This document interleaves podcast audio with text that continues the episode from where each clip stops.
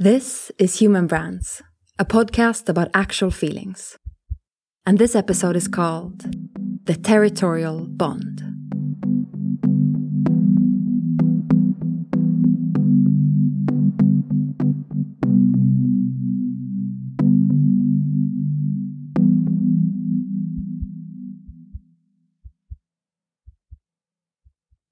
A healthy social life is found only when in the mirror of each soul, the whole community finds its reflection, and when in the whole community, the virtues of each live.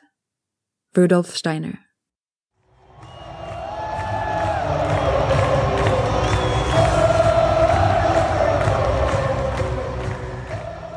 No, don't run away. This is not an episode about soccer or what we in Europe call football. Our American friends will have to forgive us. If you don't give a shit, you're in the right place. Because that's also what the chairman of Juventus Football Club stated early last January.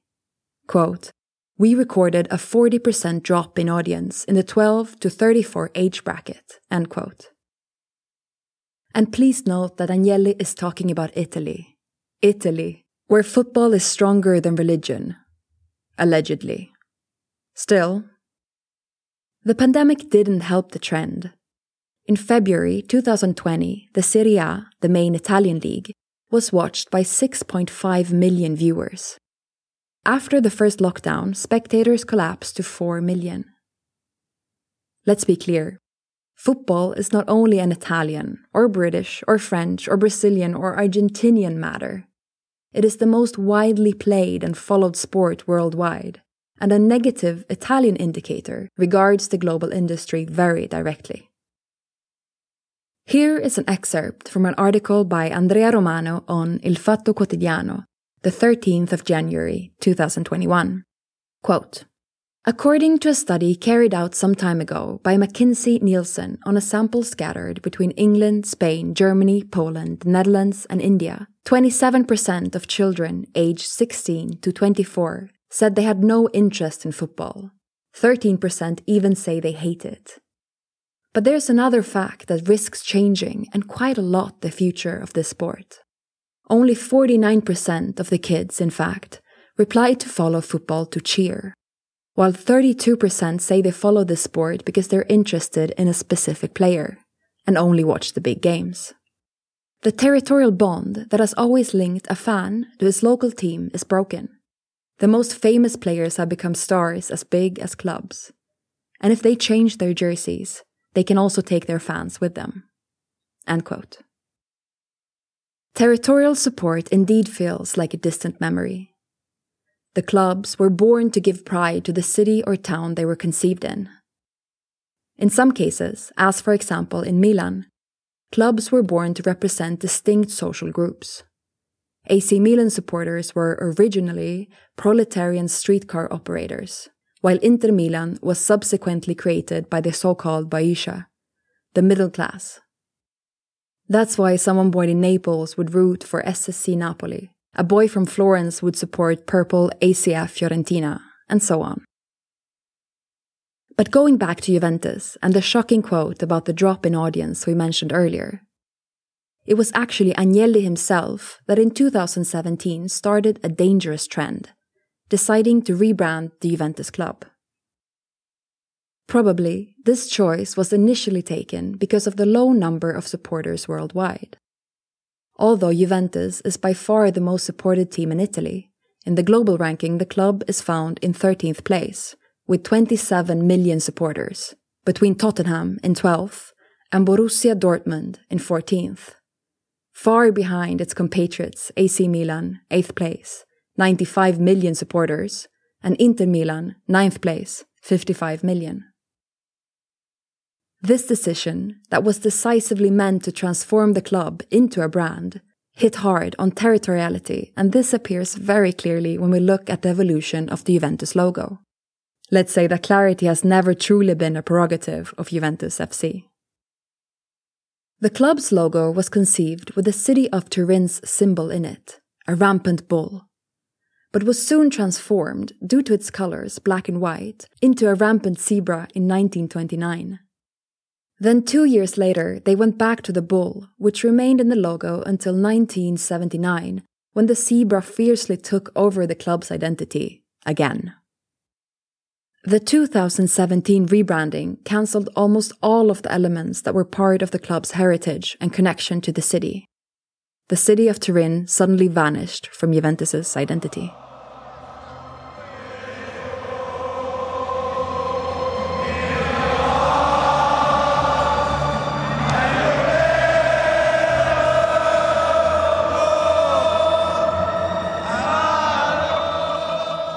One year later, Juventus bought the striker that is considered, together with Messi, the sport's best player ever, Cristiano Ronaldo. Ronaldo is truly an amazing player, but most of all, his brand is worth millions. A brand that is called CR7 as his jersey number, and that has, among all sportsmen, the highest number of followers on social media. At CR7 Cristiano Ronaldo, 4.6 million. At Cristiano, 381 million. Juventus was sure that the co branding could lead the club to climb the ranking and make the Bianconeri a world class brand. But it didn't turn out that well on the pitch, and after three seasons without hitting the long desired target of winning the Champions League, CR7 abruptly broke the contract and flew back to Manchester probably in order to remind the world that he is a human being and not some kind of automatic money machine. The farewell was communicated with a blatant typo, writing grazie with two Z's instead of grazie with just one, which, as you probably already know, means thank you in Italian. The Italian social media went crazy about this for over a week, while I personally have doubts that the error wasn't made on purpose. What did this bulky partnership actually leave behind? Probably just a colossal break in that territorial bond we were mentioning earlier between fans and their local team.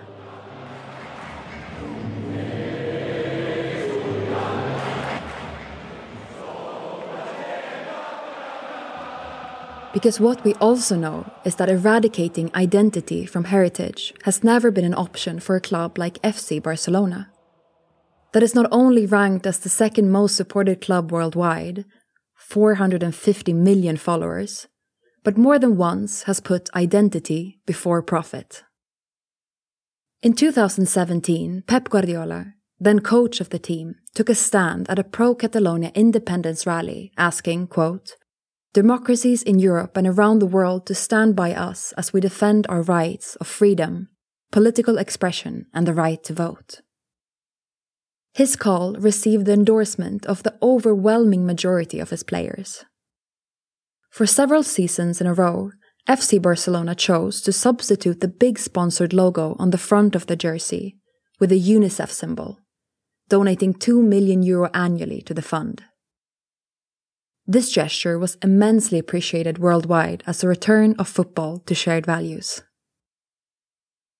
When Francesco Totti, AS Roma, left played football in 2017, many argued that it probably represented the end of an era in which a player would grow up wearing the jersey of his local team, never considering millionaire offers to move to clubs owned by international funds or Russian tycoons.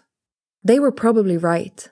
That kind of football, strongly attached to the colors of the club and tied to the imagery of local kids, is far gone. Or maybe not.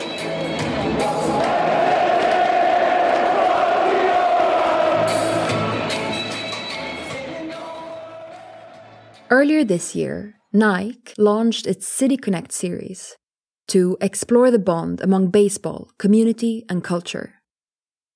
Nike has been working with each MLB team to craft a uniform that expresses the personality and communities of the team's home cities.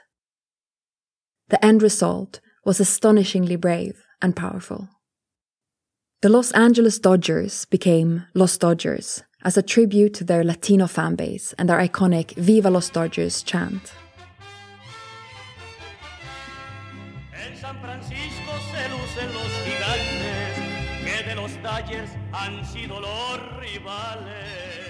And the same goes for the Arizona Diamondbacks, transformed into serpientes, inspired by the climate and terrain of the Sonoran Desert.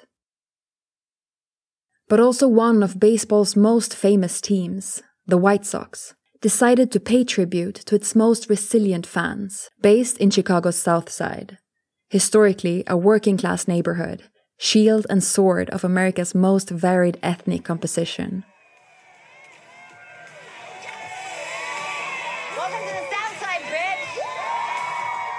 For those who have watched the American version of Shameless, none of this will come as a complete surprise. The Nike City Connect represents a wise and sensible attempt to reconnect high level sports with the imagery of young kids, beyond profit, and especially beyond the individual economic worth of a player. In the USA, this bond has lasted especially thanks to baseball, that has, with its social fabric deeply rooted in the less well off social classes, always retained a strong sense of belonging with the hometowns.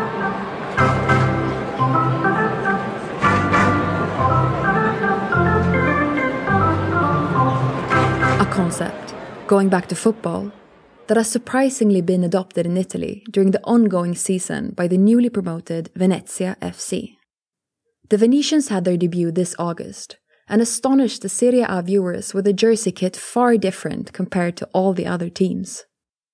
Venezia, now owned by an American group of investors and back into the major league after 19 years, decided to do things differently and to surprise us all, renouncing the main sponsorship logo on the front of the shirts, substituting it with a huge and horizontal Venezia, written in gold.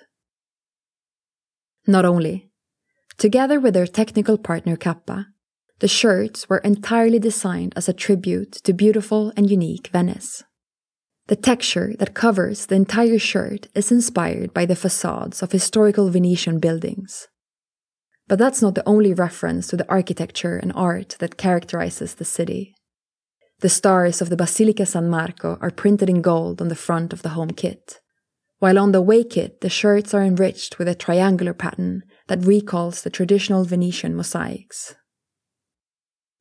Also, for every kit sold, 5 euros will be donated to a local NGO actively working with the protection of the Venetian lagoon. If you happen to visit the official Instagram account of the club, you will easily notice how images from the field alternate with beautiful glimpses of Venice, often putting an accent on dreamy ambitions and territorial pride. We can only hope that this might represent a rising trend to rethink football as a whole, considering its massive role in children's education, again becoming a vehicle to strong values, such as respect, teamwork, acceptance, and solidarity, as they were not so long ago. Also, this is human branding bringing back value and purpose to industrialized markets that seem to have lost their soul, always putting identity before profit.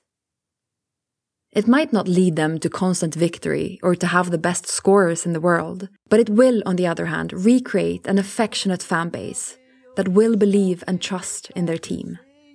I'll be your love, be everything that you need. I love you more with every breath, truly, madly, deeply do. I will be strong, I will be faithful, cause I'm counting on a new beginning.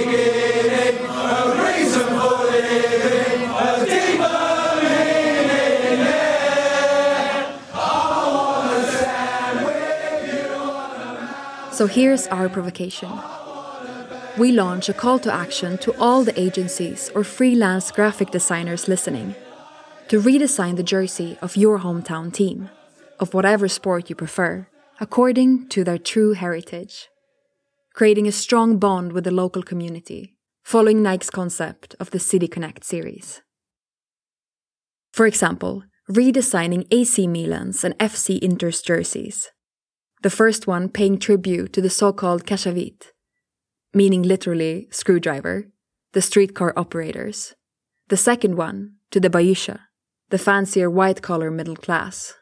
Send your artwork to info at nopanic-agency.com. No Panic will showcase all your work on their social profiles. Maybe the clubs, thanks also to your effort, will soon be able to reconnect their supporters to the territory and to give sports values a second chance. We need to go back to believing as soon as possible that not everything has to do with economical revenue. Not sports, at least. Not the kids' dreams. This podcast is brought to you by Human Brands Observatory, a project by No Panic and Act. This episode was written by Giulio Rubinelli, and this voice belongs to me, Axelina Gunnarsson. Visit human-brands.org for more stories about actual feelings.